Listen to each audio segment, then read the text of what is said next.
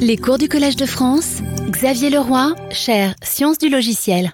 Bonjour à tous et, euh, bienvenue à cette quatrième séance de cours sur le thème des structures de données persistantes. Et donc aujourd'hui, nous allons nous intéresser à la question suivante comment rendre persistante une structure éphémère impérative? Euh, donc jusqu'ici, les structures de données persistantes qu'on a vues, en fait, elles sont euh, automatiquement euh, persistantes puisque leurs implémentations sont purement fonctionnelles. Ou alors éventuellement, elles utilisent des suspensions pour l'évaluation paresseuse. et aujourd'hui, on va étudier l'autre l'autre famille de structures persistantes, celle dont l'implémentation est impérative. Alors vous allez voir, c'est très impératif. On va avoir des tableaux qu'on modifie en place, on va avoir des pointeurs qu'on change de nombreuses fois. Euh, et, on va voir en fait qu'on peut faire ça de manière semi-systématique, en, dérivant la structure persistante d'une structure éphémère. Alors on va voir ça sur les tableaux, qui est la, structure euh, éphémère impérative de base, et donc comment obtenir des tableaux persistants, où euh, quand on change une case du tableau, on reçoit en résultat un nouveau tableau, moralement. Donc comment faire ça? Alors soit par ajout d'un historique, c'est une approche qui est due à Baker, ou en utilisant euh, la technique des gros éléments, fat elements, euh, euh, basé sur un article de Neil et Burton. Et puis après, on va voir comment faire la même chose pour des arbres, des structures arborescentes, des structures chaînées. et avec la technique des gros nœuds, des fat nodes, euh, qui c'est la même chose que les gros éléments, mais dans, le contexte plutôt d'une structure chaînée. Donc il y a une technique euh, euh, qui a été développée par Driscoll, Sarnak, Slater et Tarjan. alors un petit peu de vocabulaire, juste avant de commencer. donc on va beaucoup parler de persistance partielle et de persistance complète. La persistance partielle, c'est quand seule la version la plus récente de la structure peut être modifiée. Et donc, l'historique de, la structure, d'une certaine manière, c'est une suite euh, linéaire. Et donc, les versions antérieures peuvent être accédées, mais en lecture seule. Donc, c'est moins restrictif que l'utilisation strictement linéaire, single-threaded, qu'on avait mentionné au cours précédent sur l'amortissement. En single-threaded, on ne peut que lire la dernière version aussi. D'accord? Là, on peut lire les anciennes versions, mais pas les écrire. Et euh, ça s'oppose à la persistance complète, où toutes les versions peuvent être modifiées pour créer de nouvelles versions. Et donc, les différentes versions forment un arbre, et non plus euh, juste une séquence. Et euh, alors encore une fois, quand on a des implémentations fonctionnelles pures, on a la persistance complète. il se trouve que pour un certain nombre d'algorithmes, notamment en géométrie, la persistance partielle suffit. Et donc c'est un cas particulier intéressant. Euh, vous vous souvenez peut-être au premier cours, on avait fait l'exemple du planar point location, la localisation du, point dans le plan, euh, et, où là une structure de données persistante partielle euh, suffisait. Alors, commençons avec les tableaux et l'approche la plus simple pour un tableau persistant qui est l'ajout d'un historique. Alors, c'est bon que j'ai un tableau, ici à 4 cases, ABCD, et je veux pouvoir faire du retour en arrière, du backtracking. Euh, comment je vais faire ça? Eh bien, euh, je vais garder un historique des anciennes valeurs des cases du tableau au fur et à mesure que je les modifie. Donc avant de modifier une case du tableau, je vais empiler dans cette pile ici euh, l'indice modifié et l'ancienne valeur de la case A de I. Et par exemple, donc si je remplace A par E, je vais empiler 0 et A pour me souvenir que avant euh, dans la position 0, il y avait la valeur A. Puis là, je modifie la case 1, donc je garde l'ancienne valeur, la case 2, la case 3. Et euh, maintenant, pour revenir en arrière, eh bien, il suffit de dépiler euh, cet historique et d'effectuer les affectations inverses. Donc je dépile 3D et je remets D à la case 3, C à la case 2, B à la case 1, A à la case 0, et j'ai retrouvé mon tableau d'origine. Bon, alors après, euh, si tout ce qui m'intéresse, c'est retrouver la valeur initiale d'une case du tableau, la valeur qui avait cette case avant la séquence d'affectation, c'est pas nécessaire de faire le retour en arrière complet. Il suffit d'aller consulter la pile. Euh, si la pile ne contient, me dit qu'il n'y a jamais eu de modification, donc ne contient aucune entrée qui parle de l'entrée de l'indice i, alors la valeur courante c'est aussi la valeur initiale. Mais sinon, euh, la plus ancienne entrée de pile qui mentionne une affectation à i, euh, avec l'ancienne valeur V, eh bien cette valeur V, c'est la valeur initiale de la case A de I, et donc je, peux, je peux la renvoyer tout de suite. Et après, je peux même aller un cran plus loin, je peux retrouver la valeur qu'avait A de I à la date T. Alors les dates, c'est en fait le nombre d'écritures dans le tableau. Donc la date 0, c'est quand il n'y a eu aucune écriture, c'est l'état initial. La date 1, c'est après la première écriture, etc. Et euh, en fait, c'est le même algorithme d'aller voir dans la pile euh, les différents changements qui ont eu lieu sur la case numéro i. Simplement, on commence la recherche à k égale t et non pas k égale 0. Et donc, euh, on a en fait un, tableau A qui est maintenant partiellement persistant, puisqu'on peut consulter son état à toute date t, on peut se demander quelle était la valeur de 1 crochet de i à la date t, et puis on peut modifier son état à la dernière date t, et ça donne une nouvelle date t plus 1. Alors, les performances sont peut-être pas très bonnes, on va voir, euh, étudier ça un peu plus tard, mais euh, alors pour le moment, je vais commencer par reformuler ça euh, avec une représentation un peu différente de l'historique. Donc là, l'historique avant c'était une pile qu'on pouvait représenter par une liste euh, chaînée immuable. Et là, je vais me donner un peu plus de liberté. Je vais représenter plutôt l'historique par des listes chaînées mutables, en utilisant donc des références en camel, c'est-à-dire des cellules d'indirection mutable. Donc un tableau persistant, un p-array contenant des valeurs de type alpha, c'est une référence vers une cellule de type alpha, et une cellule de type alpha, c'est soit le calbase, c'est un pointeur vers un, tableau mutable camel de alpha, ou c'est euh, euh, une entrée d'historique. Donc c'est un diff c'est qui dit, ben voilà, euh, à la case i, il y a la valeur v, et pour toutes les autres cases, c'est comme le p qui suit. Et du coup, par exemple, initialiser un tableau persistant, euh, euh, ben, c'est créer le tableau mutable correspondant et puis renvoyer une référence vers la base.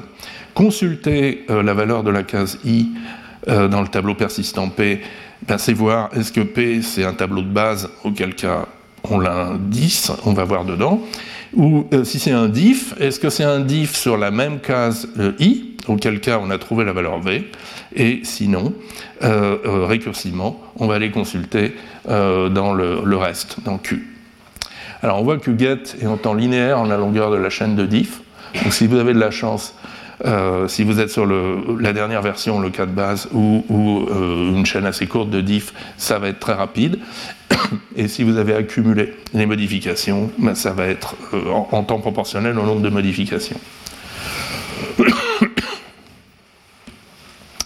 Alors, comment on fait une euh, modification euh, Donc là, on, regarde le cas où on modifie la dernière version, donc a priori, on va modifier la base.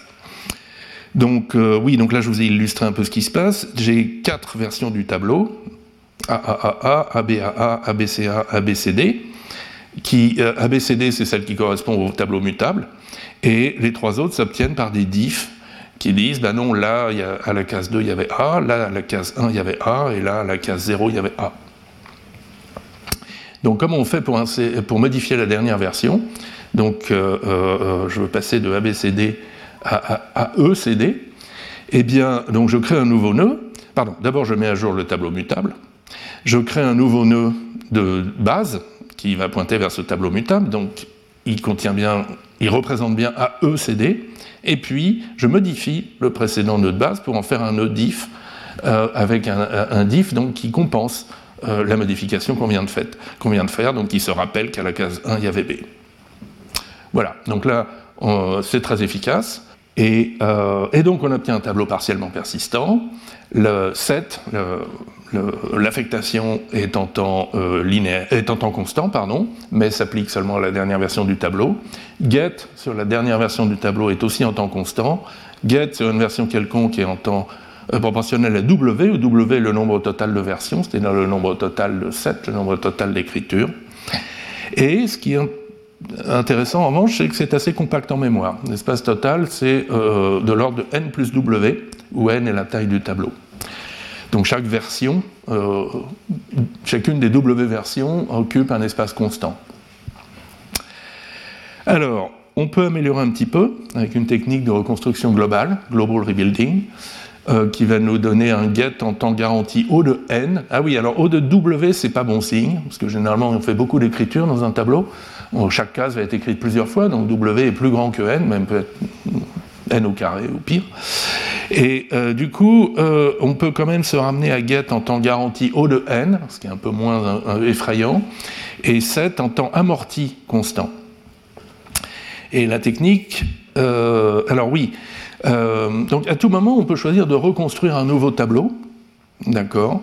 Donc on prend une copie du tableau de base, on lui applique les diffs en, le modifiant en place, et ça, euh, ça nous redonne euh, un tableau. Euh, qui est maintenant à une chaîne de diffs très courte, longueur 0, mais qui occupe plus de place.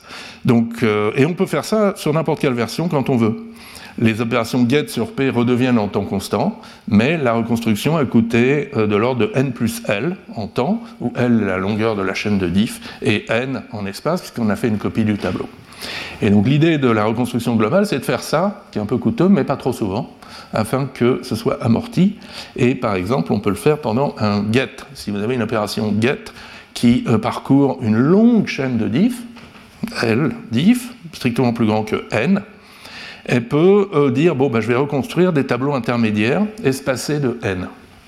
D'accord Donc là, par exemple, elle va reconstruire deux tableaux intermédiaires. Donc vous voyez que ça raccourcit les chaînes de diff qui maintenant sont au plus de longueur n, au plus de longueur n, au plus de longueur n. Et du coup, les accès vont être en haut de n maintenant. Et cette reconstruction, euh, elle va prendre en fait un temps proportionnel à la, euh, à la longueur, à la chaîne d'indirection L. Et euh, du coup, l'idée c'est que ce temps est amorti sur les L opérations 7 qui ont été nécessaires pour construire une chaîne d'indirection aussi longue. D'accord? Voilà. Donc, et donc, du coup, cette reconstruction est amortie sur les, opérations 7 qui deviennent O de 1 amorties. Alors, euh, comment est-ce qu'on peut aller vers la persistance complète maintenant? Ben, Un nœud diff euh, peut stocker l'ancienne valeur d'une case, mais il peut aussi stocker la nouvelle valeur d'une case.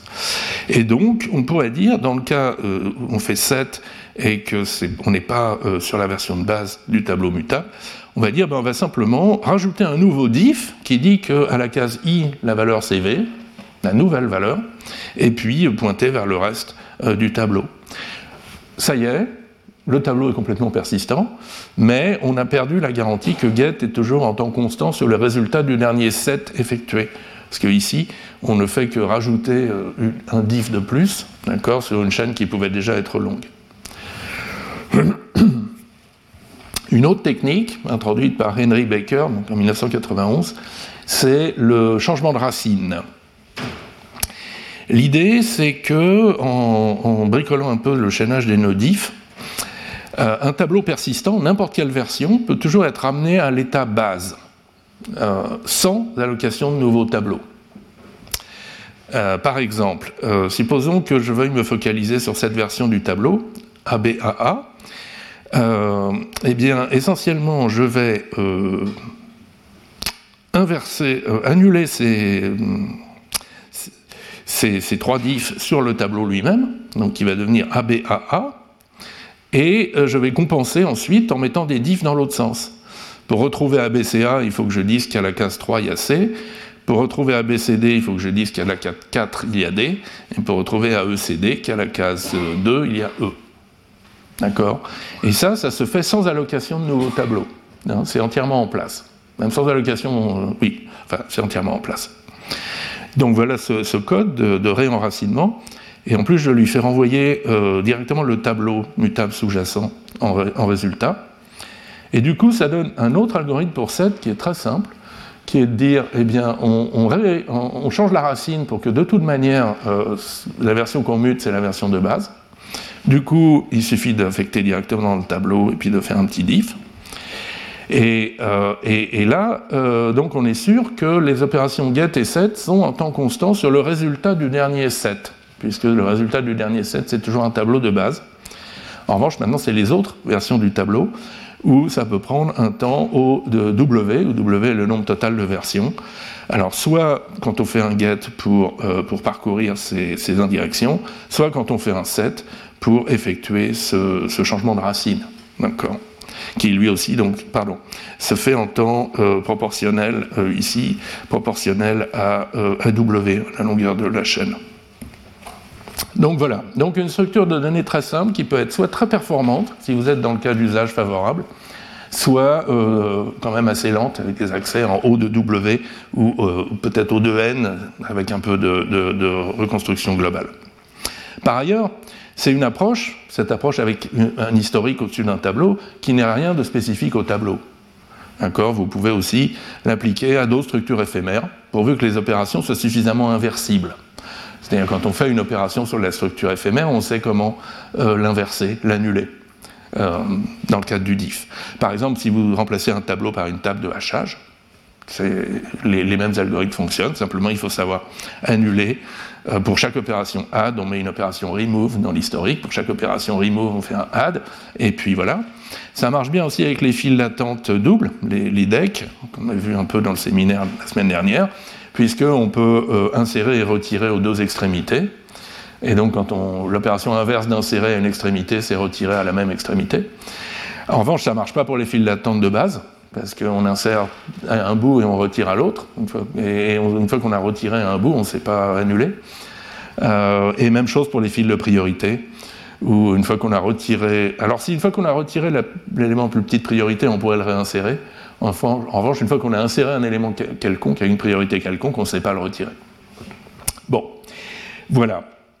Euh, alors maintenant, voyons une autre manière de faire des tableaux persistants, euh, utilisant donc cette notion de gros éléments ou de gros nœuds qui va nous occuper jusqu'à la fin du cours. Euh, et donc, donc en fait, c'est une adaptation de la technique des gros nœuds, donc proposée par Driscoll, Sarnak, Slater, Tarjan, euh, pour faire des structures arborescentes, des structures chaînées, et euh, dans les années 80. Et euh, du coup, dans les années 90, O'Neill et Burton se sont dit, mais pourquoi on n'applique pas cette technique au tableau? Et donc je préfère vous la montrer d'abord sur les tableaux, parce que c'est un peu plus simple, et puis on passera après au cas des structures chaînées.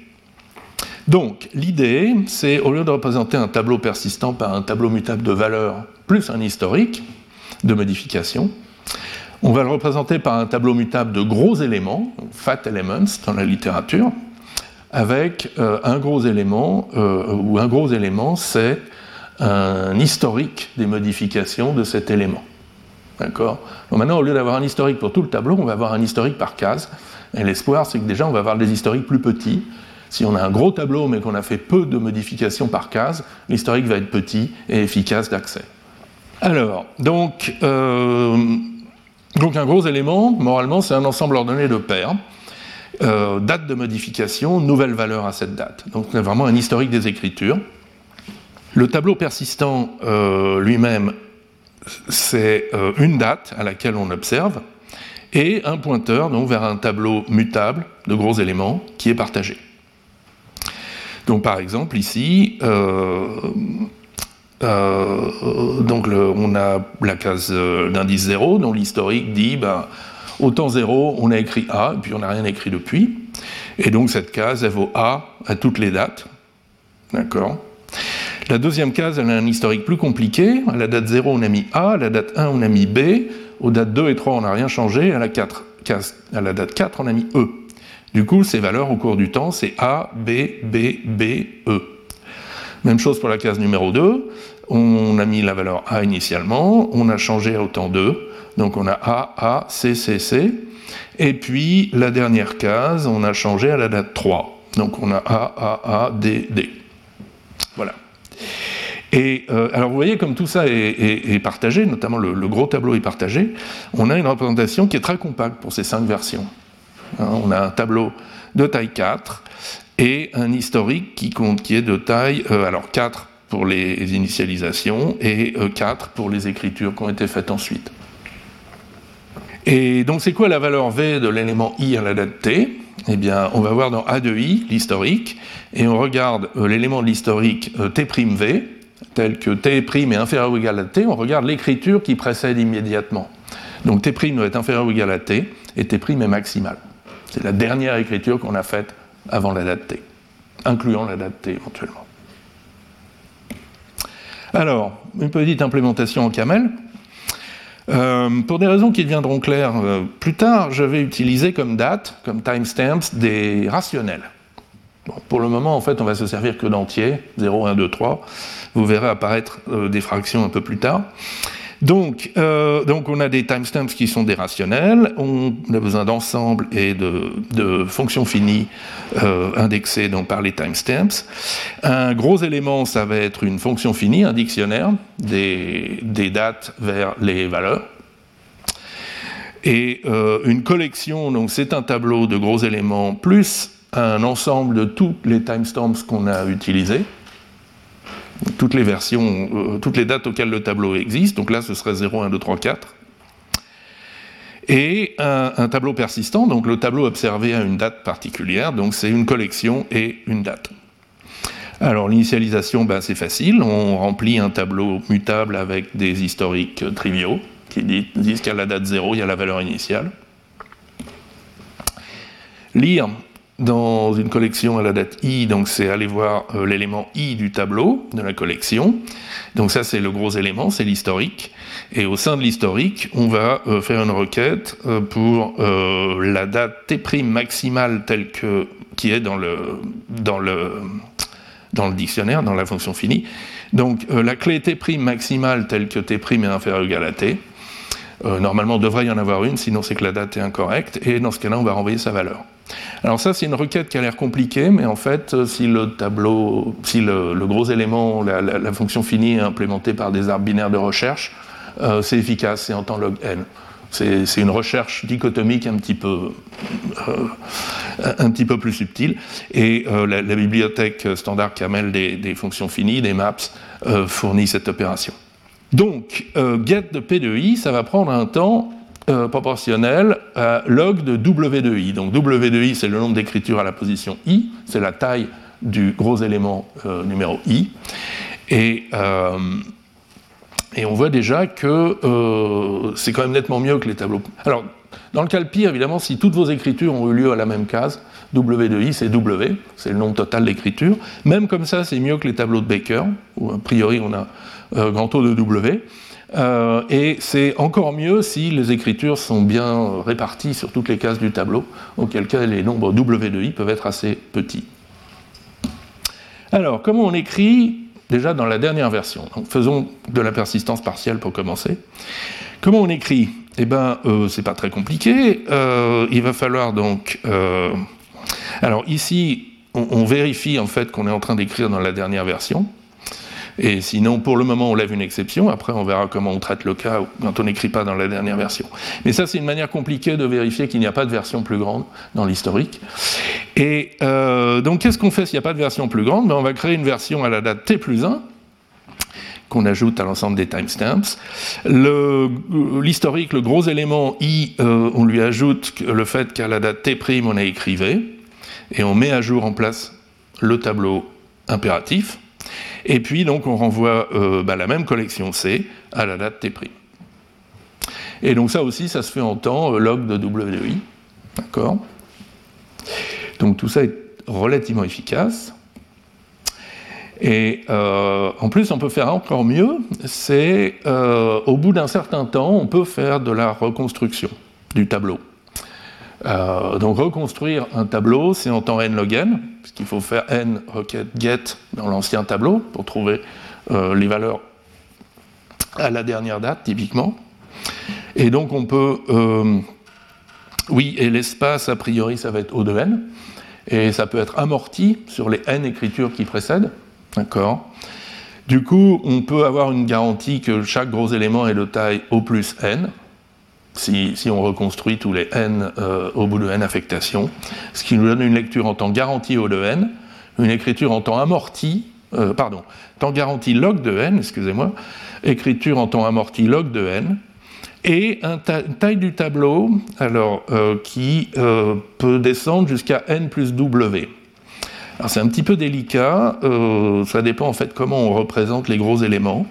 Si on les représente par des arbres équilibrés modifiés en place, comme on va le voir tout à l'heure, chaque modification alloue une quantité constante euh, d'espace. Alors c'est pas vrai quand on fait des modifications persistantes qu'il faut copier toute une branche, et donc il faut allouer de l'espace en, log de n.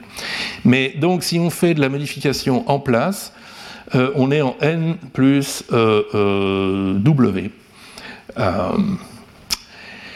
Et alors on peut améliorer un tout petit peu le, le cas d'usage où, les, tableaux à la Baker, les tableaux persistants à la Baker sont efficaces, c'est-à-dire quand on accède régulièrement à la dernière version euh, modifiée, en utilisant pour nos arbres équilibrés modifiés en place des arbres splay, des splay trees.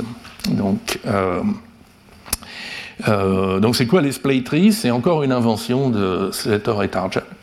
Euh, et c'est une structure assez euh, donc d'art binaire de recherche où euh, l'opération de base, c'est à, chaque fois qu'on a qu'on fait une opération, pardon, à chaque fois qu'on fait une recherche, une insertion, une destruction, on, on remonte par rotation successive l'élément qu'on vient d'accéder au sommet de l'arbre, à la racine de l'arbre.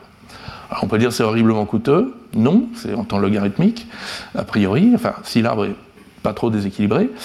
Par ailleurs, euh, ça a pour effet de rééquilibrer l'arbre, et donc c'est une structure qui s'auto-équilibre, et donc du coup les, temps amortis sont excellents. Et ça a pour effet que euh, bah, si on accède à nouveau au même élément, on va le trouver tout de suite, puisqu'il est au sommet de l'arbre. Et si on accède à un élément qui est proche, en fait, on va le trouver assez rapidement. Euh, euh, puisque en général, il ne sera pas au fond de l'arbre, il sera euh, pas trop loin. Et voilà, donc ça, rajoute un petit côté de localité aux accès qui est très sympathique ici, puisque ça peut nous donner des accès en temps constant pour les éléments, ou un constant amorti, pour les éléments qui ont été précédents, euh, non, pour les éléments qui ont été précédemment accédés à la même date ou à une date proche. Euh, alors, maintenant, essayons de faire de la persistance euh, euh, complète, donc d'écrire dans une version quelconque du tableau. Alors là arrive le problème de trouver la bonne date. Donc, vous avez vu que quand on écrit sur, pardon, quand on écrit donc à la dernière date, ben, on prend la date t plus 1. Donc ici, on a fait quatre écritures et on a obtenu les dates 1, 2, 3, 4. Maintenant, que se passe-t-il si je veux euh, écrire à la date 1 ben, L'idée, c'est de choisir une date qui est plus grande que 1, mais euh, plus petite que toutes les dates postérieures déjà utilisées. Donc, je vais prendre une date qui est entre 1 et 2 pour ma nouvelle version, donc typiquement 1,5. Et, euh, et puis, si à nouveau sur cette version euh, 1,5, je veux faire une modif, ben je vais faire une version 1,75, d'accord Toujours pour rester en dessous de 2, 3 et 4. Et puis, si je veux modifier euh, la version 3, je vais faire 3,5. Et puis, si maintenant je veux à nouveau modifier la version 1, je vais faire 1,25 pour être euh, plus grand que 1, mais plus petit que tout ce qui, euh, tout ce qui suit. Alors, c'est un moyen simple pour injecter l'ordre partiel des versions dans l'ordre total des dates. Euh, alors bien sûr, la relation d'ordre n'est pas complètement préservée. Par exemple, dans l'ordre partiel, 1,5 n'est pas comparable à 2. Dans l'ordre total, 1,5 est plus petit que 2. Donc on va voir comment on compense pour ça. Euh, mais en gros, il semble qu'il... N'a pas trop le choix. C'est-à-dire que euh, si on garde qu'un ordre, partiel pour les dates, on ne sait pas trop implémenter les historiques, les gros éléments, de manière efficace. Donc voilà. Euh, donc il nous faut un ordre total sur nos, dates, sur nos clés, et on va prendre celui-là. Alors bien sûr, euh, donc ça veut dire qu'étant donné deux dates t et t secondes, euh, il faut trouver, il faut savoir créer une date intermédiaire. Par, exemple, la moyenne. Et euh, alors, si on fait ça avec des entiers, a un moment, ça va plus marcher. D'accord? Si t et t secondes ne diffèrent que de 1, euh, on n'a pas de date intermédiaire. Alors, la solution simpliste, c'est qu'une date, c'est un nombre rationnel. D'où mon utilisation du module Q euh, dans mon code camel. Alors, c'est pas n'importe quel nombre rationnel. Une fraction diadique euh, suffit. Donc, une, une fraction diadique, c'est un nombre à virgule en base 2. D'accord? C'est un entier divisé par une puissance de 2. Le problème, c'est que ben, les comparaisons entre dates euh, peuvent devenir coûteuses. Euh, dans le cas le pire, en fait, vous vous retrouvez à ajouter un bit à votre date à chaque opération, W. Donc vous, avez, vous finissez avec W euh, bits et c'est coûteux à comparer et du coup vos arbres binaires de recherche, ils marchent plus bien. Et euh, alors il y a une solution intelligente qui consiste à résoudre le problème de la liste ordonnée, ordered list, euh, list ordering problem, ou aussi euh, appelé order maintenance problem dans la littérature. Et j'ai pas osé traduire ça en français par le problème du maintien de l'ordre, parce que c'est un, petit peu délicat en ce moment. Donc, euh, on parlera du problème de la liste ordonnée à la fin du cours. Donc supposons qu'on a une solution, qui nous permet d'utiliser des dates qui sont des mots machines, donc comparables en temps constant. Alors comment on va faire? Oui, il reste un petit piège quand même. Euh, c'est en fait lorsqu'on écrit une date intermédiaire T', euh, il peut être nécessaire d'ajouter deux entrées dans le gros élément. Alors il y en a une qui dit qu'à la date T', la nouvelle valeur c'est V, et l'autre qui dit qu'à la date T seconde, euh, ce n'est pas V, c'est la valeur qu'il y avait avant. D'accord? Parce que sinon, ben on, va lire des valeurs incorrectes. regardons ce que ça fait avec t égale 1, t seconde égale 2 j'avais un gros élément de cette forme. À la date 0, on a écrit A, à la date 3, on a écrit B. Donc ça nous donne les valeurs A, A, A, B aux dates 0, 1, 2 et 3. Maintenant, si j'insère bêtement euh, une, euh, une, entrée à la date 1,5 qui nous dit il y a C, à ce moment-là, euh, ben, j'ai l'impression qu'à la date 2, il y a C aussi. D'accord? Parce que l'écriture la, plus qui précède, dans l'ordre total des dates, c'est l'écriture de C. Et euh, bien sûr, euh, c'est faux. On voudrait que euh, à la date 2, on garde la valeur A. Et donc pour ça, il faut insérer un deuxième élément dans l'historique qui dit, sinon à partir de la valeur 2, c'est à nouveau A. D'où ce magnifique code. donc on, on, complète le code qu'on avait tout à l'heure. Euh, donc là, c'est le cas où on écrit dans la dernière version. Là, c'est le cas où on écrit dans une version à la date T, donc où il y a des versions successives à partir de la date ultérieure, pardon, à partir de la date T seconde. Donc, on calcule T', la nouvelle date, qui est la moyenne de T de T seconde. On, euh, on fait les deux ajouts euh, dans l'historique. Dans Alors, bien sûr, ce deuxième ajout n'est pas nécessaire s'il y avait déjà une écriture à la date 2. D'accord donc, euh, donc voilà, s'il y avait déjà une écriture à la date t seconde, on ne fait rien, sinon on rajoute une écriture qui dit ben, c'est la même valeur qu'avant. On rajoute l'écriture à la date t', on met à jour le tableau, on renvoie t' comme euh, nouvelle date. Voilà. Et donc, euh, alors là aussi, on peut faire de la reconstruction totale de temps en temps. C'est un petit peu plus délicat. Donc, lorsqu'on atteint euh, n versions, on peut diviser le tableau en deux tableaux, mais il faut qu'ils contiennent chacun de l'ordre de n sur 2 versions. Parce que euh, précédemment, en persistance partielle, on pouvait diviser en un tableau qui contient n versions et un tableau qui est vide, puisqu'on allait écrire que dans le deuxième tableau. Là, maintenant, après division, on peut continuer à écrire dans n'importe quelle des versions. Donc il ne faut pas en laisser une pleine. Euh, l'idée, c'est d'équilibrer la charge en ayant euh, de l'ordre de n sur 2 versions dans chaque tableau. alors, il y a, une, stratégie qui est, précisée et analysée dans l'article de Neil Eberton et euh, qui donne euh, essentiellement les mêmes conclusions que tout à l'heure. Donc on a une lecture en temps garanti log de n, écriture en temps amorti log de n, parce qu'il faut maintenant amortir euh, le coût des écritures, les coûts des reconstructions. La taille du tableau ou des tableaux reste proportionnelle à n plus w, si les gros éléments sont représentés par des arbres équilibrés modifiés en place. Et tout cela suppose donc qu'on a des dates qui tiennent en un, mot machine ou un, nombre constant de mots machines et qui peuvent être comparés en temps constant. Bien, donc voilà pour les tableaux. Et maintenant, euh, on va passer à, euh, des arbres binaires euh, persistants qu'on va obtenir à partir d'arbres binaires impératifs, d'accord, en remplaçant leurs nœuds par des gros nœuds, des historiques. Alors, euh, un petit rappel du deuxième cours. Donc ça, c'est un arbre binaire de recherche, d'accord, avec euh, des valeurs au, nœud qui vont croissant lors d'un parcours de gauche à droite, A, B, C, D, E, F, H. Et on veut insérer l'élément G. Euh, donc l'algorithme impératif classique, c'est ben, on, recherche l'élément G, donc il est forcément à droite de D, à droite de F et à gauche de H.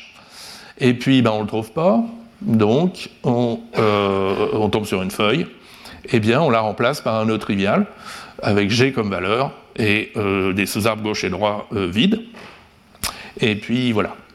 Donc le temps est, est, proportionnel à la longueur de la branche, donc si c'est un arbre équilibré, c'est du log de n, et l'espace c'est 1, puisqu'on a créé une nouvelle, un nouveau nœud.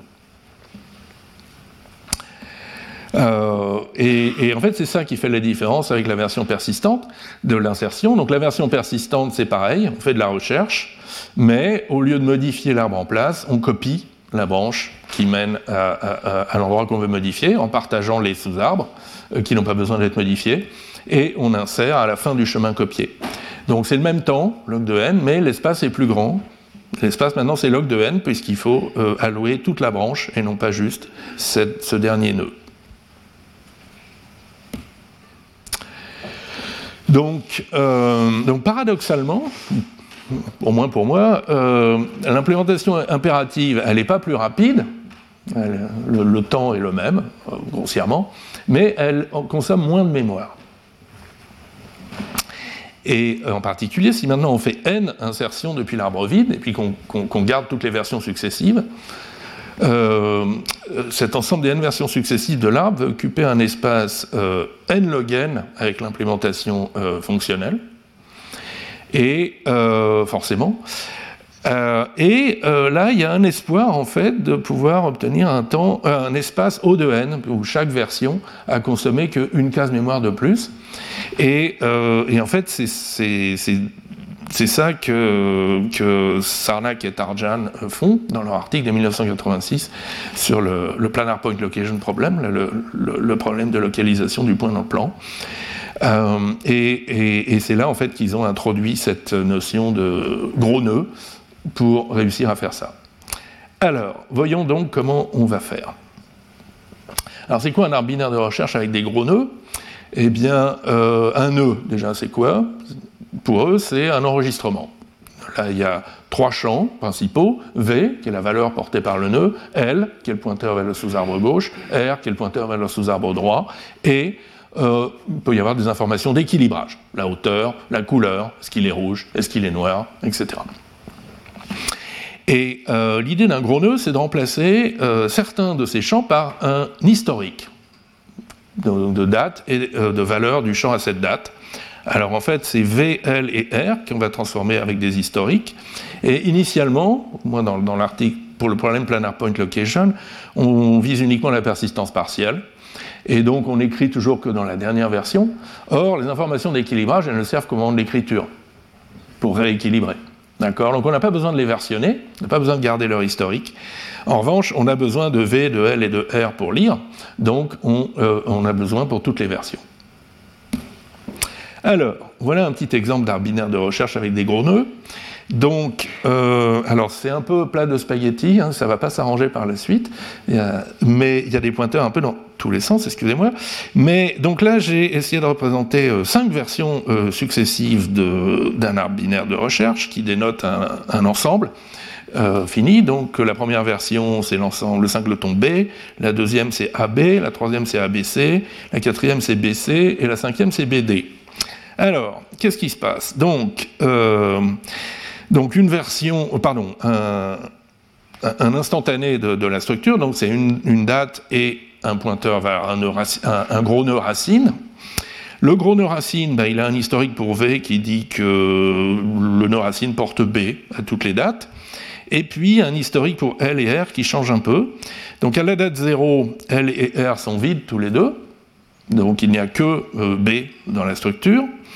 À la date 1, on a inséré un, sous-arbre gauche, donc euh, on a un pointeur maintenant vers un nouveau nœud qui, à, la date 1, à partir de la date 1, contient la valeur A et des sous-arbres gauche et droit triviaux.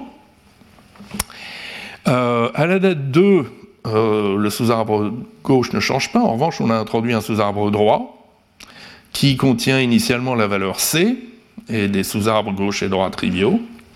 À la date 3, on a enlevé l'élément A, ce qui revient en fait à euh, remettre vide euh, le sous-arbre gauche. Donc à partir de la date 3, il n'y a plus de sous-arbre gauche. Et à la date 4, on a changé plus ou moins en place euh, C ici en D, et sans toucher au nœud racine. Et donc on a l'ensemble BD. D'accord? Et, comment on fait pour lire la valeur, euh, pour, consulter euh, cette structure à une certaine date? Par exemple, euh, est-ce que à la date 3, l'élément A appartient à cet ensemble? D'accord?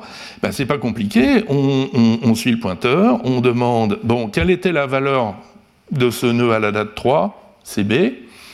on cherche A, d'accord? A est plus petit que B, donc il va falloir chercher à gauche. À la date 3, quel était le sous-arbre gauche? Ah, ben il est vide. Bon, ben donc il n'y avait pas A. En revanche, euh, si on fait la même recherche mais avec C à la date 3, euh, C est plus grand que la valeur à la date 3, donc on va chercher dans le sous-arbre euh, droit à la date 3. Le sous-arbre droit à la date 3, c'est le même qu'à la date 2, c'est celui-là. Et, et, effectivement, à la date 3, la valeur est bien C, et donc C appartient à l'arbre. D'accord Donc c'est une recherche euh, le long d'une branche, une recherche dichotomique le long d'une branche classique, sauf qu'à chaque nœud, il faut interroger c'est quoi la valeur à la bonne date, euh, c'est quoi le fils gauche à la bonne droite, à la bonne date, c'est quoi le fils droite à la bonne date. Bien. Et on sent venir donc euh, petite complexité euh, supplémentaire. Mais on fera l'analyse de complexité plus tard. Ce que je voulais vous dire maintenant, c'est que l'insertion, ben, elle est similaire. L'insertion, ben, c'est on fait une recherche et puis on va modifier euh, le dernier euh, nœud sur lequel on est tombé. En revanche, on peut. Oui, donc l'insertion euh, est similaire à la recherche, sauf que, en plus, une fois qu'on arrive en bas, on va modifier, éventuellement créer un nouveau nœud, ou modifier un champ V, mais on peut aussi avoir à rééquilibrer, faire des rotations. Et en fait, les rotations, ça se passe très bien aussi. Une rotation, en impératif, c'est jamais que rediriger des pointeurs. D'accord? Et donc ici, je vous ai montré, euh, donc on part de l'arbre où on insère A, ensuite on insère B, donc ça fait un sous-arbre droit, puis on insère C, donc il va arriver en sous-arbre droit du sous-arbre droit, et là on dit quand même la branche droite est trop longue, donc on va faire la rotation qui est dessinée ici, c'est-à-dire que on va prendre comme racine B, qui était le sous-arbre euh, droit à la date 1 et qui devient donc la racine à la date 2. On va dire que son fils gauche maintenant, ben, il n'y en a plus à la date 2. Non, pardon, au contraire. Qu'à la date 2, maintenant, il a un fils gauche qui est l'ancienne racine A. Et, euh, effectivement. Et à la date 2, il a aussi un sous-arbre euh, droit, qui est celui-là. Et en revanche, euh, il y a une autre modif à faire. Oui, l'arbre, le nœud A euh, perd son sous-arbre droit à la, date, 2. Et donc tout ça s'explique en termes d'écriture dans les champs euh, correspondants, des objets correspondants. alors, une petite analyse. Donc on prend un arbre vide, on, fait n insertions. Mais la recherche d'un élément, elle va être en temps log carré de n l'arbre est équilibré, donc on parcourt une branche de longueur log de n. En revanche, à chaque nœud, on consulte l'historique pour savoir c'est quoi la valeur, c'est quoi le fils gauche, c'est quoi le fils droit. Et l'historique, il est de taille au plus n. A priori, c'est lui-même un arbre binaire de recherche ou quelque chose comme ça. Donc, la consultation de l'historique vous donne un facteur log de n qui, qui se multiplie avec le log de n de la longueur de la branche, d'où log carré de n. Et alors l'insertion d'un élément, ça va prendre euh, le même temps, le temps est dominé par la euh, recherche. Après, il peut y avoir euh, donc création d'un nœud, il peut y avoir modification d'un champ ou d'un d'un champ déjà pour l'insertion, et puis après il y a les rotations qui modifient des champs aussi, mais en fait modifient un nombre constant de champs. Donc il semble que euh, pour un arbre rouge-noir, euh, l'insertion fait au plus deux rotations, et la suppression fait au plus trois rotations. Et pour un arbre AVL, je crois que c'est l'insertion qui a deux rotations et la destruction qui peut faire jusqu'à log de n euh, rotations. Mais bon. Donc, ce qui est important, c'est que donc on fait peu d'écriture, on fait une allocation et peu d'écriture, un nombre constant d'écriture. Et rappelez-vous que dans cette implémentation, chaque écriture consomme de l'espace puisqu'il faut rajouter un truc dans l'historique. Et, euh, Mais euh, au total, donc s'il y a un, nombre constant d'écriture et euh, une représentation de l'historique où chaque écriture prend un espace O de 1, ben c'est bon. On consomme donc un espace constant pour l'insertion de chaque élément. Et du coup, les n versions occupent un espace proportionnel à n.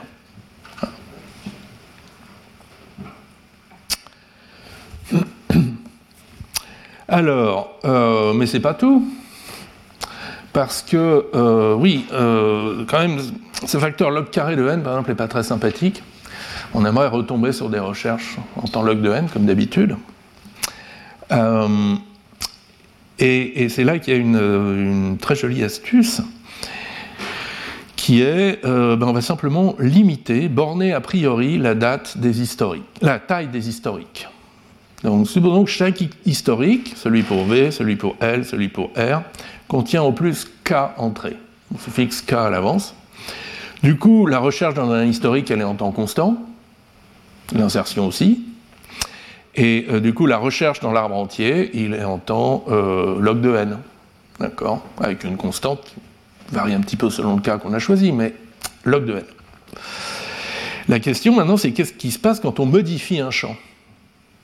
Alors, si l'historique correspondant n'est pas plein, on ajoute une entrée dans l'historique. Et encore une fois, ça va se faire en temps constant, parce que l'historique a une taille constante. Euh, ça marche avec k égale 1, donc, comme on va voir plus tard, ce qui est assez extraordinaire. Donc l'historique, il peut vraiment avoir une structure extrêmement simple. Et toutes les opérations sont en temps constant dessus. Euh, mais bien sûr, euh, qu'est-ce qui se passe si l'historique est déjà plein? Eh bien, l'idée, c'est de créer une copie du nœud. Euh, un petit peu comme dans l'approche de copie de branche, mais pas tout à fait. Donc on crée une copie du nœud qui vont contenir des historiques avec une entrée qui sont les nouvelles valeurs de V, de L et de R. Euh, oui, pardon, quand j'ai dit K égale 1, c'est K égale 2. Pardon, il faut au moins la valeur courante plus une valeur ancienne. Donc, euh, avec des historiques à une entrée qui sont les nouvelles valeurs de V, de L et de R. Sauf que maintenant, ben, on a changé le nœud, on a changé le pointeur, l'adresse du nœud, et donc il faut aller mettre à jour les parents.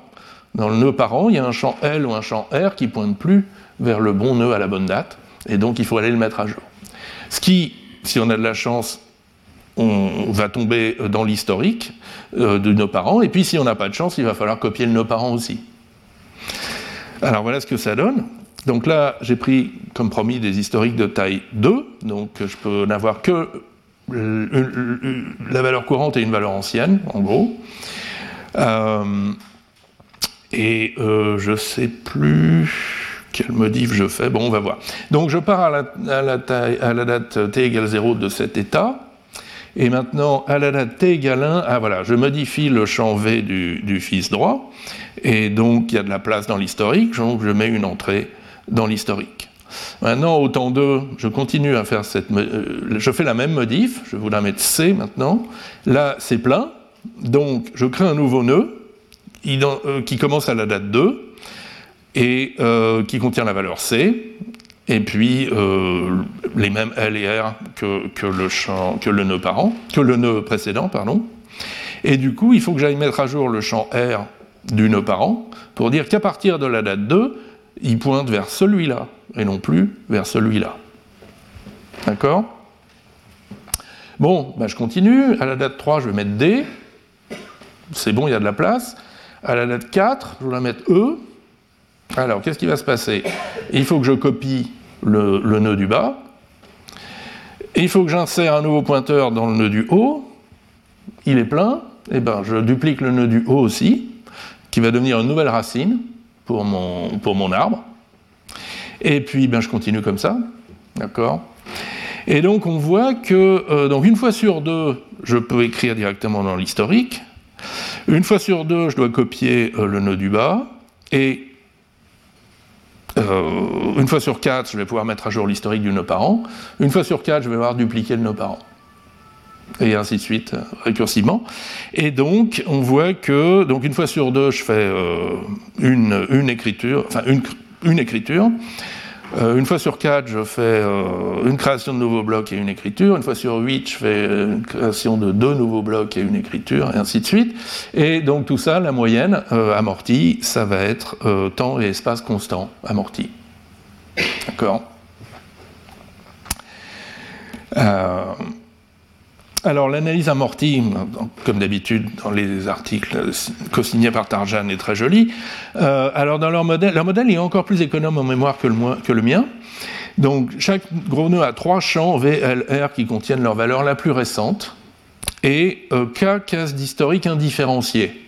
Donc chaque case vous dit euh, s'il contient une valeur euh, de V, une ancienne valeur de V ou de L ou de R à une certaine date et quelle est cette ancienne valeur. Donc c'est pas très bien typé, mais ça fait un historique qui peut être encore plus petit, euh, puisque par exemple eux ils vont conseiller K égale 1, c'est-à-dire qu'on peut mémoriser une ancienne valeur de un des champs V, L ou R, mais pas plus.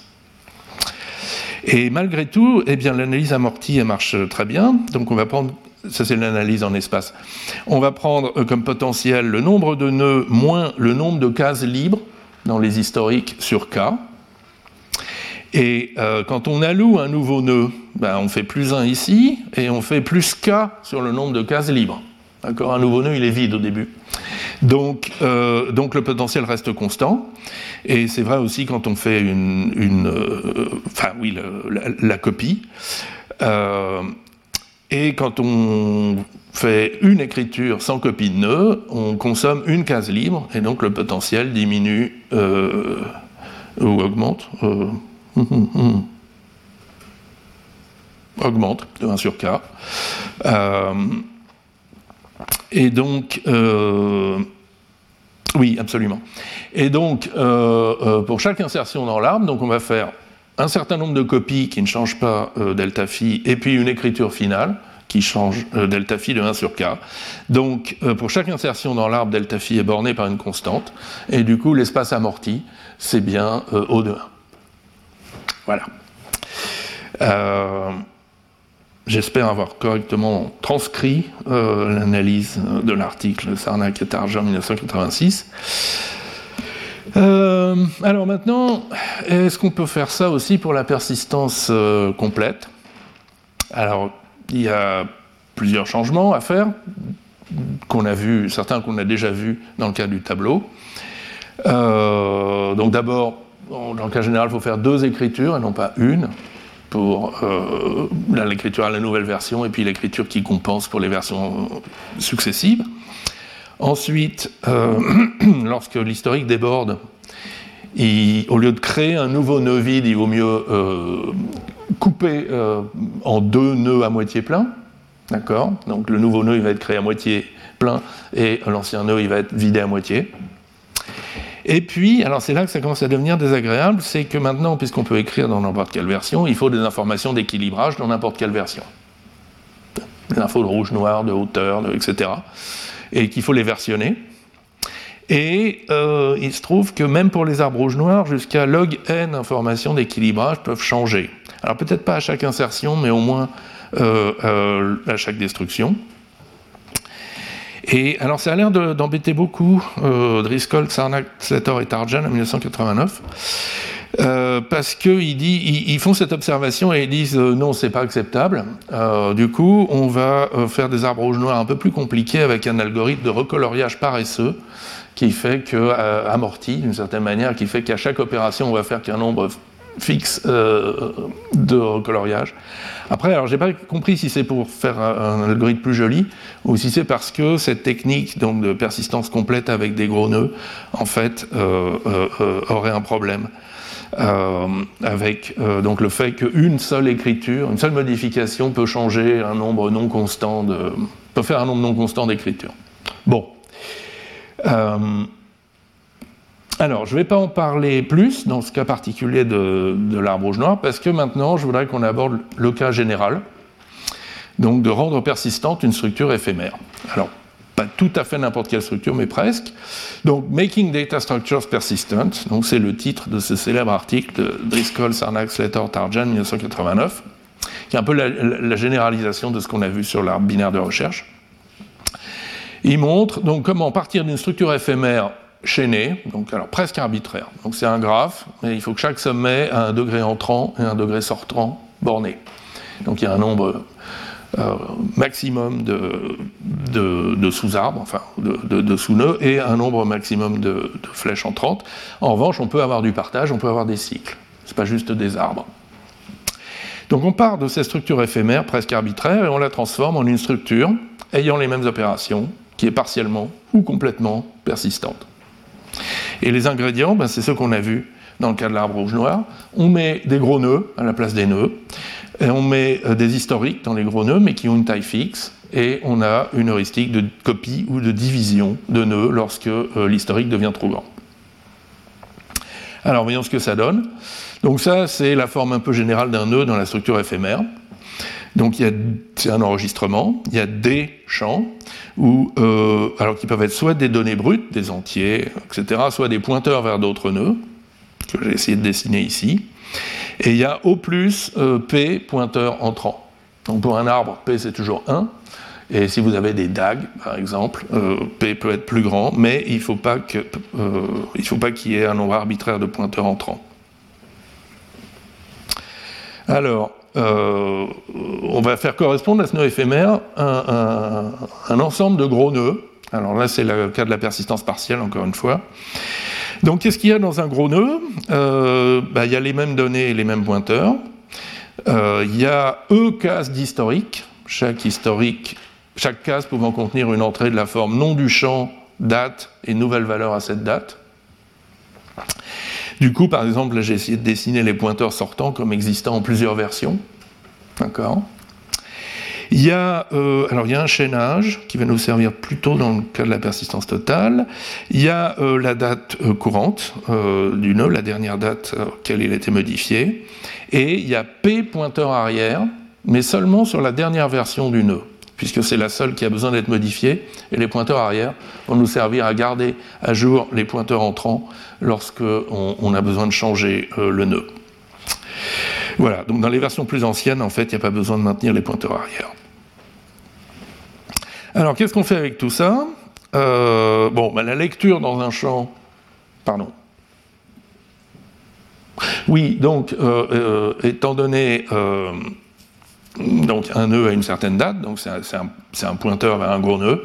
Bon, lire le champ, ben, c'est consulter euh, l'historique, euh, enfin soit prendre sa dernière valeur, soit la valeur qu'il a dans l'historique. Euh, et écrire dans un champ, ben, c'est la même approche que pour l'exemple des arbres rouges noirs partiellement persistants. S'il reste de la place dans l'historique du dernier euh, nœud, du dernier gros nœud de la chaîne, on écrit dedans. Sinon, on va créer un nouveau nœud, on va donc copier ce dernier euh, nœud et euh, mettre à jour les nœuds parents. Donc, pour que, à partir de la nouvelle date, il pointe vers le nouveau nœud et non pas vers l'ancien. Donc, la principale différence, c'est que pour l'arbre, le, nos parents, on l'avait sous le coude, parce que c'était notre parcours de, recherche dans l'arbre qui nous le donnait. Là, euh, a priori, on va devoir utiliser les pointeurs arrière pour localiser les nos parents et ensuite les mettre à jour. Bon.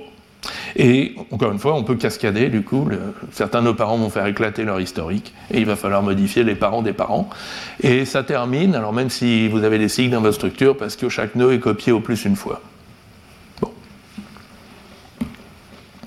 Alors là, je vous ai fait un mur de texte euh, qui résume ce que je viens de dire, qui reprend ce que je viens de dire. Donc, en particulier, on voit j'ai essayé de décrire l'utilisation des pointeurs arrière de X pour mettre à jour les pointeurs entrants. Donc s'il y a un, un champ G de Z qui pointe vers X à la date I-1, Y étant le nouvel élément, maintenant dans Z.G, il faut mettre un pointeur vers Y à la date I, et euh, alors, il faut aussi mettre à jour les pointeurs arrière dans l'autre sens, c'est-à-dire que si on a changé un pointeur avant dans notre objet, il faut mettre à jour le pointeur arrière de l'objet pointé. Bon, voilà. Un peu de bookkeeping, comme on dit.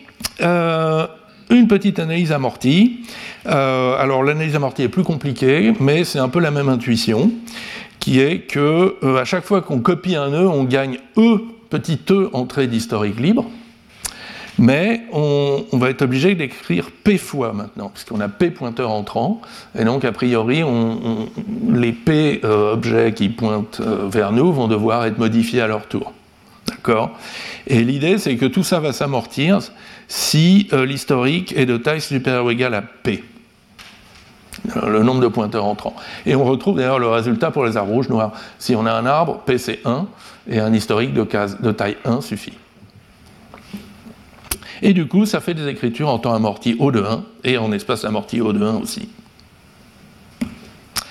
Alors maintenant, si on essaye d'aller vers la persistance complète, euh, comme d'habitude, c'est plus difficile. Donc, euh, donc d'abord, encore une fois, il faut être prêt à écrire deux fois dans, dans les historiques, à deux dates différentes. Ensuite, on peut maintenant écrire dans n'importe quelle version, donc il va falloir des pointeurs inverses pour toutes les versions, pas juste la dernière version. Donc on va versionner maintenant les pointeurs inverses, comme on versionne les, autres pointeurs. D'accord? Donc il va falloir les faire entrer dans la mécanique d'historique.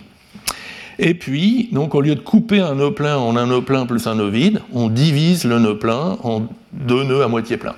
Bon, ça c'est toujours le même principe. Sauf que euh, euh, oui, donc qu'est-ce que ça fait en fait? On peut voir maintenant chaque, euh, gros nœud euh, comme représentant les, états du nœud éphémère dans un intervalle de date. Le premier c'est entre 0 et I0. Le deuxième il commence à I0+. I0+, c'est la date immédiatement suivant I0 dans notre linéarisation de, de l'arbre des dates.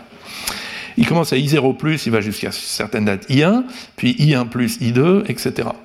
Et donc si maintenant on est en train de modifier la date I, donc on est en train de travailler sur ce nœud intermédiaire, et qu'il n'y a plus de place, eh bien, euh, on va donc euh, devoir faire quelque chose comme ça, d'accord? L'ancien nœud, maintenant, va contenir les infos entre I0 et I1, et le nouveau entre I1 et pardon, I0 et I, le nouveau entre I et I1, donc on modifie à la date I D'accord? Et euh, bon, donc jusqu'ici, ça a l'air pas trop méchant, sauf que ce qui, devient vraiment horrible, c'est la mise à jour des pointeurs. Donc on avait des pointeurs entrants là-dessus, mais on avait aussi des pointeurs arrière qui menaient là-dessus, à la date i. Maintenant, certains de ces pointeurs, ils vont devoir rester sur cet objet et d'autres vont devoir être redirigés sur le nouveau. Et alors, c'est là qu'il y a un algorithme essentiellement incompréhensible dans l'article euh, euh, euh, parce que la division d'un nœud, ça peut invalider à la fois les pointeurs avant et les pointeurs arrière qui avant nous aidaient à localiser les pointeurs avant. Et donc il y a un algorithme itératif compliqué qui commence par identifier les pointeurs qui sont devenus incorrects donc c'est essentiellement les pointeurs dont l'intervalle de validité, en termes de date, n'est plus inclus dans l'intervalle de validité du nœud pointé, euh, pour les réécrire incrémentalement pour les faire pointer vers la bonne version du nœud, sachant que ces écritures peuvent provoquer de nouvelles divisions de nœuds, donc il faut faire de manière alternée division de nœuds, rectification de pointeurs, et, euh, finalement on y arrive, semble-t-il, et euh, l'écriture reste en temps O de 1 amorti, pourvu que maintenant E, la taille des historiques, soit au moins D plus P. Donc on a besoin de plus de, places historiques, sinon, euh, sinon on n'y arrive pas. Et euh, je ne suis pas sûr de pouvoir vous donner une intuition pour ce D. Mon intuition, c'est qu'on peut avoir jusqu'à D pointeurs avant, et que maintenant les pointeurs avant et les pointeurs arrière jouent un rôle parfaitement symétrique dans l'algorithme. Mais euh, encore une fois, ne me, ne me citez pas. Hein. voilà. Euh, et donc, euh, euh, pour finir ce cours, je voulais revenir sur ce problème de la liste ordonnée, qui est important si on veut appliquer les techniques qu'on a vues dans le cas de la persistance totale. et donc de quoi s'agit-il? Donc l'idée, bah, c'est qu'on a une liste ordonnée d'éléments les éléments vont servir de date dans nos historiques. Sur cette liste, on a deux opérations. Il y en a une, étant donné deux éléments de la liste, c'est déterminer leur position relative, lequel apparaît avant l'autre. Donc, quelle, date est antérieure à, à quelle autre Oui. Et puis, euh, l'autre opération, c'est insérer un nouvel élément juste après un élément donné. Donc ça, c'est quand on a besoin d'une nouvelle date pour une nouvelle version euh, d'un objet. On veut que ce soit après la date de la modif, mais avant les dates postérieures, celles qu'on a déjà utilisées. Et bien sûr, on cherche des implémentations en temps amorti constant pour ces deux opérations, euh, en particulier pour la, comparaison, puisque déterminer la position relative, ça va servir intensément si on fait des arbres binaires de recherche pour nos historiques, par exemple. Alors, il y a une implémentation euh, semi-naïf, disons, où euh, bah, on va utiliser des entiers machines, pour représenter l'ordre. Donc dans, chaque cellule, on va mettre un, Donc on a des cellules, pardon, organisées en listes mutables, peut-être même en liste circulaire, vous allez voir pourquoi après. Et donc chaque cellule pointe vers sa prochaine cellule, mais aussi contient une étiquette entière on va prendre euh, un entier euh, machine, enfin un entier modulo M, euh, assez grand. Par exemple, 2 puissance 128, ça devrait aller.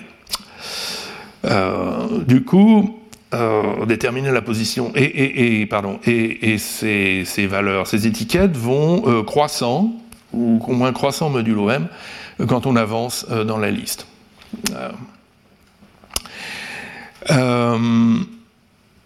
Donc comment est-ce qu'on détermine la position relative de deux cellules C1 et C2 A priori, on va comparer leurs étiquettes entières.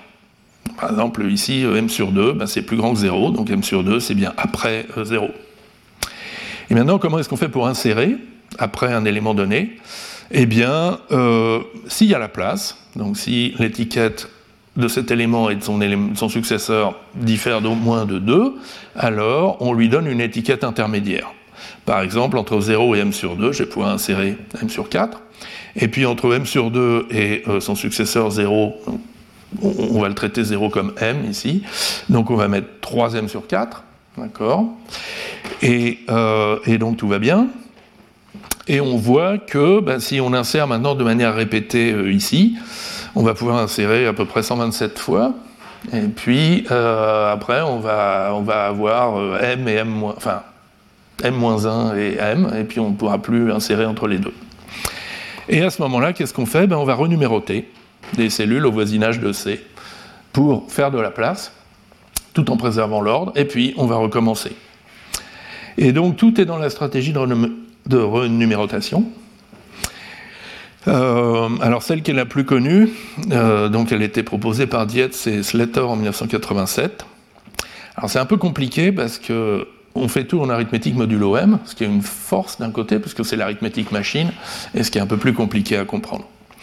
Alors, on va définir euh, le gap, l'écart entre deux cellules, qui est la différence entre leurs étiquettes, mais prise modulo m. D'accord C'est ça qui permet de dire, par exemple, au troisième sur 4 est 0, euh, euh, c'est vrai ce que je vais dire là. non, Bon, je passe. Euh, bon, normalement, on devrait pouvoir dire que c'est m sur 4. Euh, l'idée, c'est que si on cherche à insérer après C, et que. Alors, si le gap entre C et son successeur est suffisant, on va prendre la moyenne, et ce sera bien euh, différent. En revanche, si le gap n'est que de 1, alors on parcourt la liste en avant de C pour trouver un intervalle un, ensemble de, valeurs, euh, de nœuds qu'on va pouvoir renuméroter. Et le critère, c'est on cherche un intervalle de largeur J minimale, tel que le gap est de J carré, au moins. Et c'est toujours possible si la liste ne contient pas plus de racines de m éléments. Donc avec m qui est 2 puissance 128, on a une liste de 2 puissance 64 éléments ou plus, c'est assez plausible. Et euh, du coup, ben, on peut renuméroter les j éléments de cet intervalle en les espaçant régulièrement.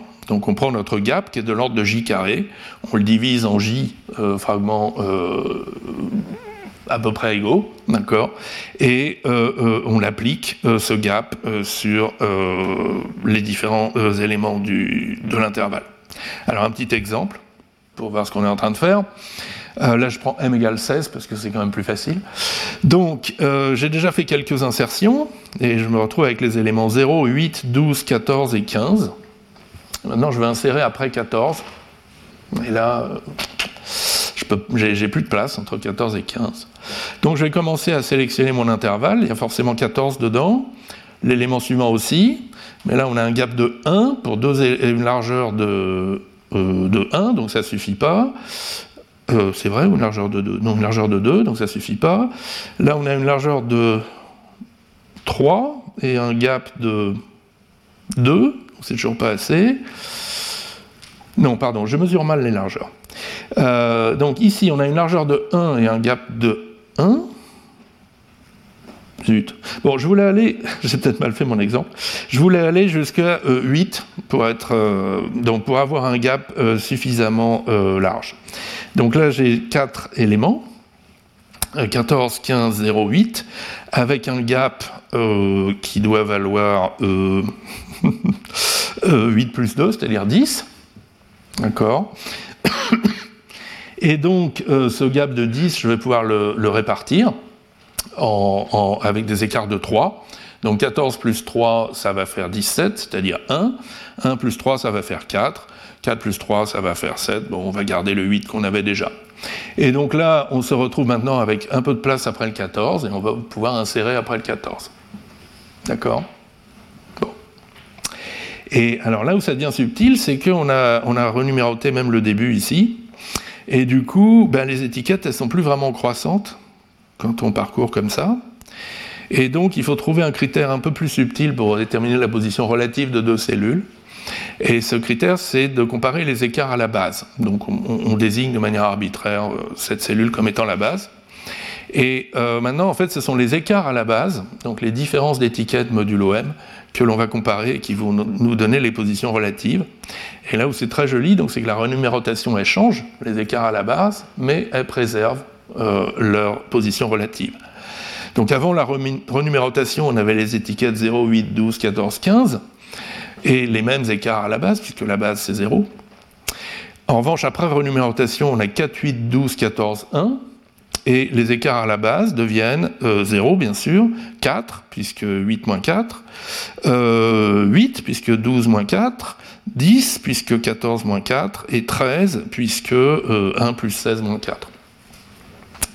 Et donc, les écarts, les positions relatives sont les mêmes, et du coup, on a bien le droit d'utiliser ces, nombres, ces écarts à la base, comme clés dans un arbre binaire de recherche, par exemple. D'habitude, on n'a pas le droit de modifier les clés d'un arbre binaire de recherche, parce que ben, si on modifie leur ordre respectif, l'arbre est plus bien formé. En revanche, ici, on les modifie, mais en préservant leur position relative, leurs ordres, et donc euh, c'est correct. Voilà. Euh, donc c'est le point sur lequel je voulais insister. Euh, alors maintenant, donc, euh, Dietz et Slater font une analyse amortie de tout ça qui est vraiment compliquée et qui conclut que l'insertion prend un temps amorti O de log de n, où n est la taille de la liste. Donc dans le cas où il y a de la place, c'est en temps constant bien sûr, mais la renumérotation peut être coûteuse et s'amortit pas si bien que ça. Euh, et, alors après, il y a une astuce qui permet de descendre au de 1 amorti avec une représentation à deux niveaux de liste. L'idée, c'est que maintenant, votre liste principale porte aussi euh, chaque nœud une sous-liste. Alors la sous-liste, elle est gérée de manière plus simple, euh, parce qu'elle est de taille bornée.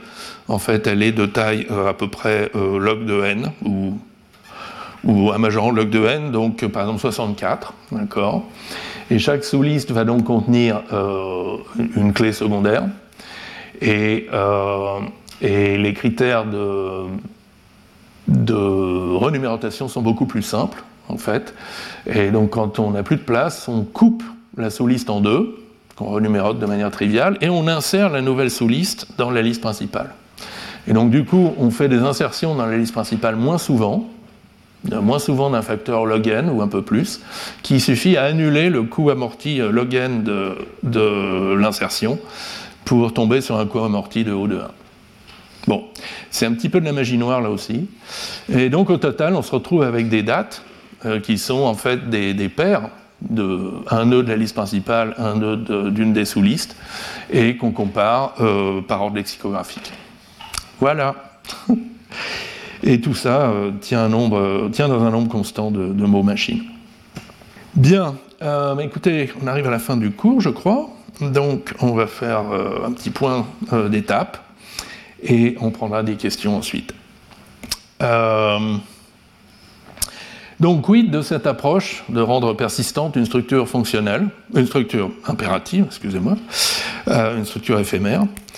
donc, c'est une approche qui a été euh, donc initiée dans les années 80 et en particulier dans le monde des algorithmes géométriques et qui a donné lieu à de, jolis résultats, euh, en particulier euh, les, articles de, de, Slater et Tarjan qu'on a mentionnés. Alors bien sûr, ça n'a pas l'élégance algébrique de l'approche purement fonctionnelle. Les algorithmes sont nettement plus complexes, il y a des pointeurs dans tous les sens, et il faut faire très attention à comment on les modifie. Il se trouve qu'elle peut être plus performante, au moins dans des scénarios d'utilisation particuliers. Par exemple, vous avez besoin que de persistance partielle, et pas de persistance dans le cas général. Un cran plus loin même, vous, euh, êtes en situation de semi-persistance, ce dont Jean-Christophe Filiade va parler dans, le séminaire qui suit ce cours, euh, où euh, vous utilisez votre structure en fait de manière quasi linéaire, donc vous avez rarement besoin d'aller consulter l'historique je ne peux pas m'empêcher de penser que la persistance complète est, vraiment compliquée à atteindre, voire trop compliquée à atteindre dans cette approche. Mais bon.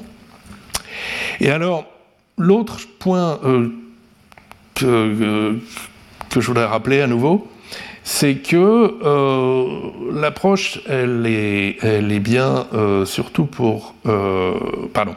Donc cette approche, elle est intéressante surtout pour les gains en espace qu'elle permet.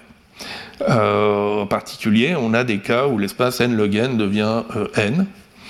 Et euh, alors, je ne peux pas vous dire si la complexité en temps ne change pas, je ne peux pas vous dire si ça va vraiment plus vite ou pas, ou moins vite, mais les gains en espace sont significatifs, même dans la complexité en taux.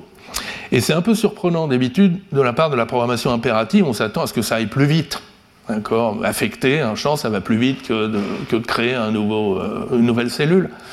Et en fait, euh, non, c'est surtout que euh, affecter un champ, ça prend moins de place de créer une nouvelle cellule. Et, euh, donc, ben, pour finir un petit peu de bibliographie, donc cette, approche, obtenir la persistance en partant de structures éphémères, est, très bien résumé donc, dans ce, chapitre de Haim Kaplan du, Handbook of Data Structures and Applications. Donc c'est dense, mais c'est très complet. Et vous pouvez euh, trouver ce chapitre facilement en ligne. Et, sinon, bah, donc voilà les quatre articles, euh, les références complètes des quatre articles euh, qu'on a discutés dans ce cours. Voilà. Eh écoutez, je vous remercie. Retrouvez tous les contenus du Collège de France sur www.colège-2-france.fr.